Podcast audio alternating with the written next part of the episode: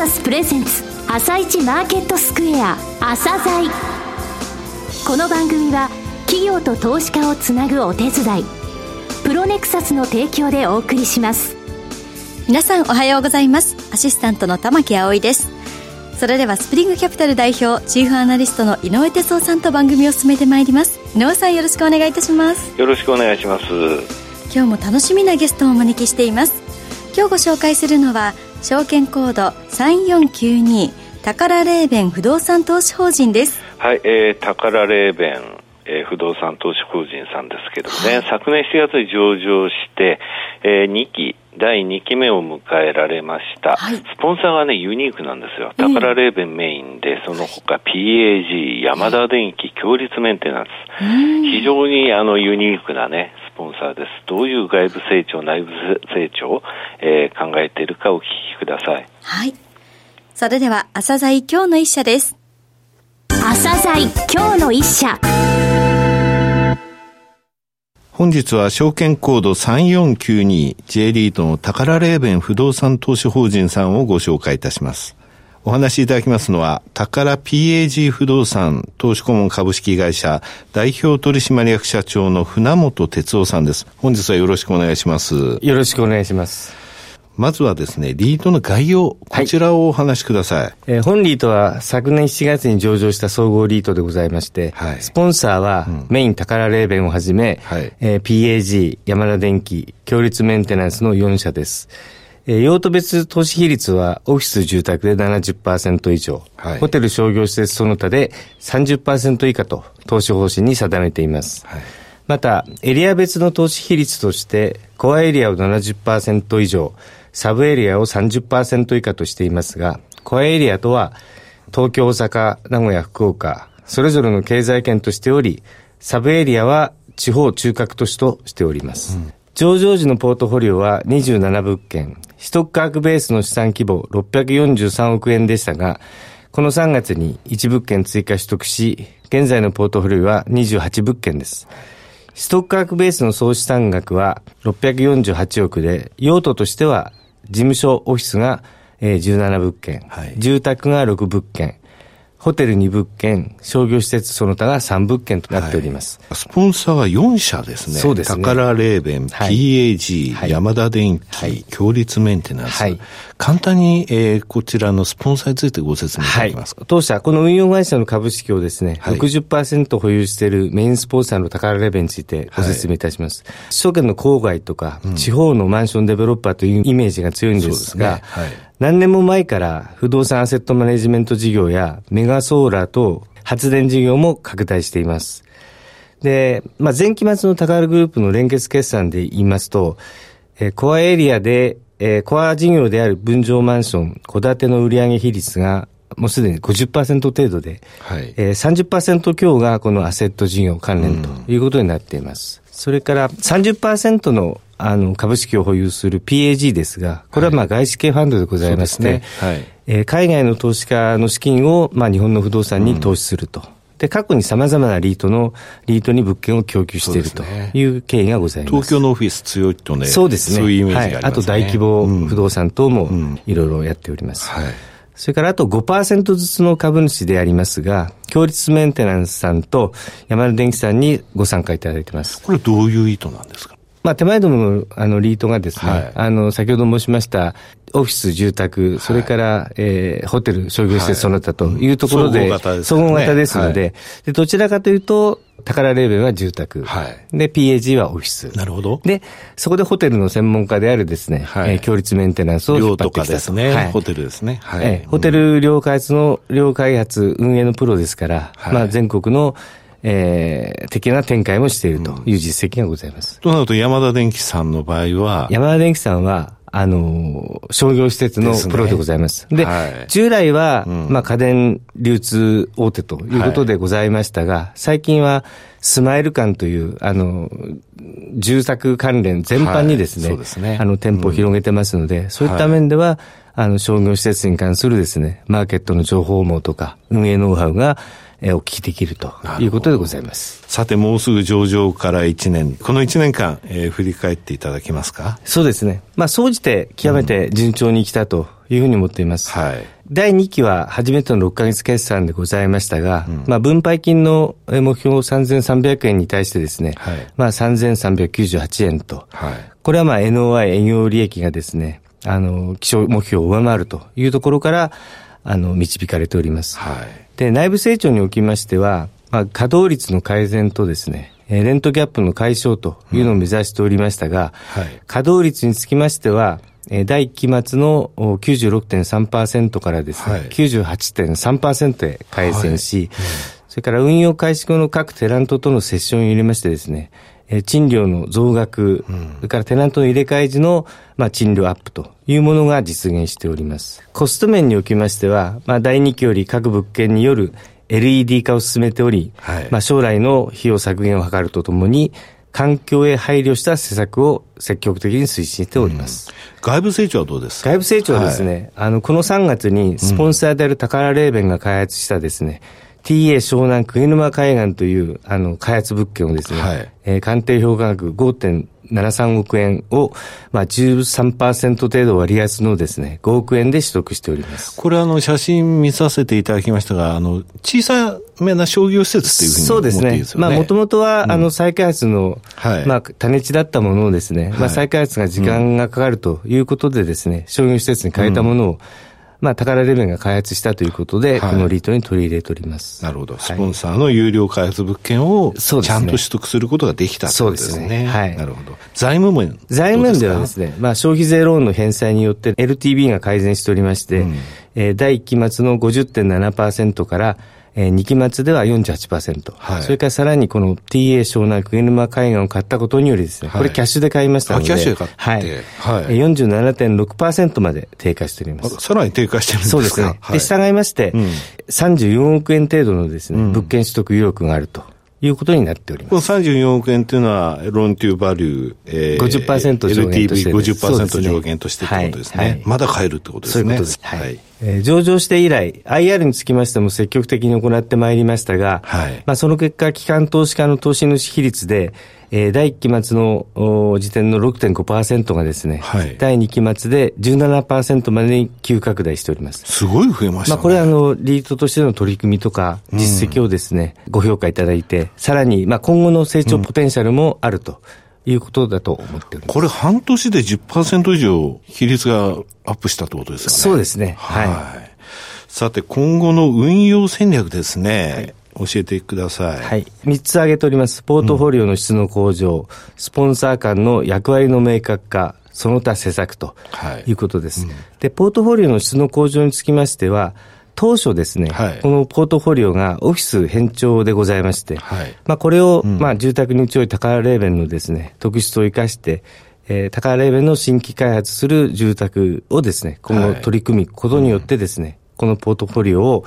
えー、改善していきたいというふうに考えております。うん、ポートフォリオはあの物件の年齢みたいなものも、これによって若返りが、ね、はい。あの、はい、高レベルのポートフォリオがですね、うん、14物件、すべて、えー、新築の開発物件で出来上がってきますので、はい、物件は若返りますし、はい、オフィスと住宅の比率もあの、住宅の割合がどんどん増えてきますし、なるほど。それから全体の大口案件の比率も、ちょっと下がってくるということになります。はい。うんはい、これ、あの、宝レーベンの開発物件というお話ありましたけど、宝レーベン自体のですね、はい、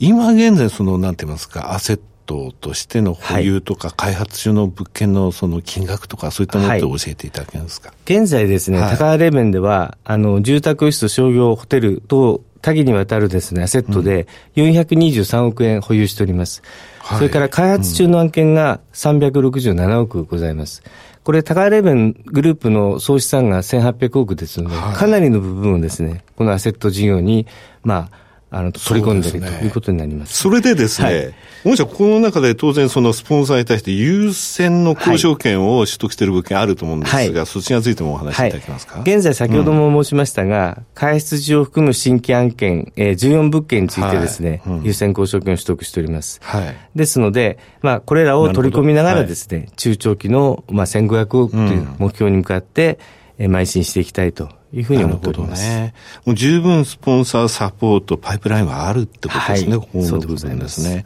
これあの14物件組み入れたとき、現在ね、ちょっと見てて思ったのは、はい、上位の5物件で、あの、はい、占める比率50%をちょっと超えたぐらいですよね。これも変わってくるこれがですね、あの、はい、この14物件をすべて組み入れた場合にはですね、はい、あの、上位5物件の割合が33%程度になります。なるほど。はい、運用戦略の一つ目がポートフォリオの質の向上。そうですね。で、二つ目言われた、えー、スポンサー間の役割の明確化。はい、そうですね。これはどういうことでしょうかね。えー、スポンサー間はまあ複数のスポンサーがおりますので、うん、じゃあこれらの役割はどうなんだと。はい。で、まあ、高レベンが新規の開発物件を供給するとして、はい。じゃあ PAG は何をするかと。はい、まあ、PAG はあの、宝がどちらかというと得意としていないエリア、都心部ですね。はいうん、それからオフィス等の、まあ、物件供給力がございますので、うん、まあ、この辺を、えー、対応してエリアと用途が違うということですね。そうですね。うん、それからあとは、まあ、強立メンテナンスと山田電機さんのホテル、商業施設その他ですね。はいうん、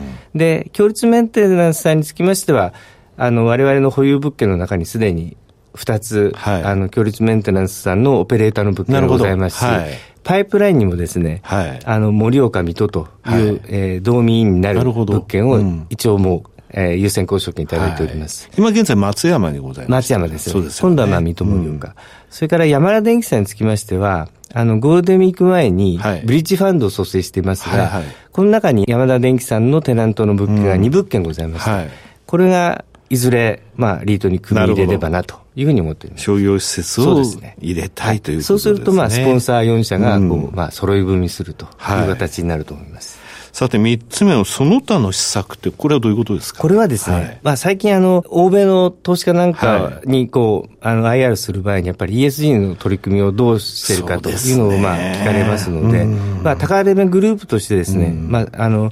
インフラファンドを持って再生エネルギーに取り組んでおりますし、はい、あの、グループとしても ESG の取り組みを、まあ、強化しているというところでですね、まあ、リートとしては、アグレスビーの認証等を取得するとですね、積極的に展開していきたいというそちらの方向に向かってということですね。はい。はい、中期的なですね、中長期的な分配金の目標って立てられてます？そうですね。はい、あの、現在、まあ、巡航ベースでですね、うんあの、まあ、3000円ちょっと切るぐらいの、まあ、スタートラインなんですけど、はい、これをまあ、今期で、えー、3020円、それから来期で3050円。はい、で、中長期的にはですね、まあ、物件の取得ががないとしてもですね、はい、一応3300円を、うん、まあ一つの目標にしてます。はい、で、これを、まあ、外部成長も含めればですね、うん、まあ3500円程度、これが目標になると思います。物件の取得がなくて3300円までってことは、これ内部成長。内部成長です。年度ギャップを埋めるとか、はい、そういったことですね。そういうことです。なるほど。はい。最後になりましたが、リスナーに向けて一言お願いします。はい。投資家の皆様、宝霊弁不動産投資法人は、昨年7月の上場以降、少しでも分配金を増やすよう、保有物件の堅実な運用、財務バランスの調整と様々な施策を打ってまいりました。IPO 時には山田電機の投資主優待制度も導入しております。はい、今後もメインスポンサー宝レーベンの外部成長を主体としつつ、多様な特色を持つ複数のスポンサーの長所をうまく使いながら成長することを目指してまいります。足元規模は小さいですが、投資家の皆様の利益にかなうよう様々な施策、例えば資産入れ替え、LTV の余力を使った、はい、まあ資産取得、増資等ですね、実行していく所存ですので、引き続きご支援のほどよろしくお願い申し上げます。船本さん、本日はどうもありがとうございました。ありがとうございました。今日の一社、宝霊弁不動産投資法人をご紹介しました。さらに井上さんにお話しいただきます。はい、あの、非常にユニークなリートですよね。はい、総合型ということで、スポンサー4つ、宝霊弁、それから PAG、山田電機、強烈メンテナンスと。となると、住宅、それからオフィス、商業施設、それからホテルっていう時にスポンサーのパイプラインをこれから活かせるんですよね。中長期的に1500億円を目指すと言われてますが、はい、もっともっと余力あると思うんですよね。えー、で、機関投資家の比率が、えー、半年で6.5%から17%にまで増えたと。金利がね、低いというのもあってですね、このリート利回りっていうのは魅力的なんですよね。よね昨日現在のでも、えー、6.8%ぐらいですか、もう少少しあるか、えー、えー、年間年の、えー、分配金ベースにしますと6.803ですね。で、それおしめ作ってないですね。3月から着実に下値は、えー、機関投資家拾うぞって、そりゃそうですよね。この利回りあって、なおかつ内部成長のレントギャップって言われましたでしょ。はい、あれ、あれイメージとしてはね、近隣のところのオフィスに比べてちょっとまだ安いっていう、そういうギャップなのね。これを次のその、えー、契約の公開の時に、ちょっとここの部分こういうふうに動きしましたので、上げてくださいって言えると。そういう余力の部分がまだまだある。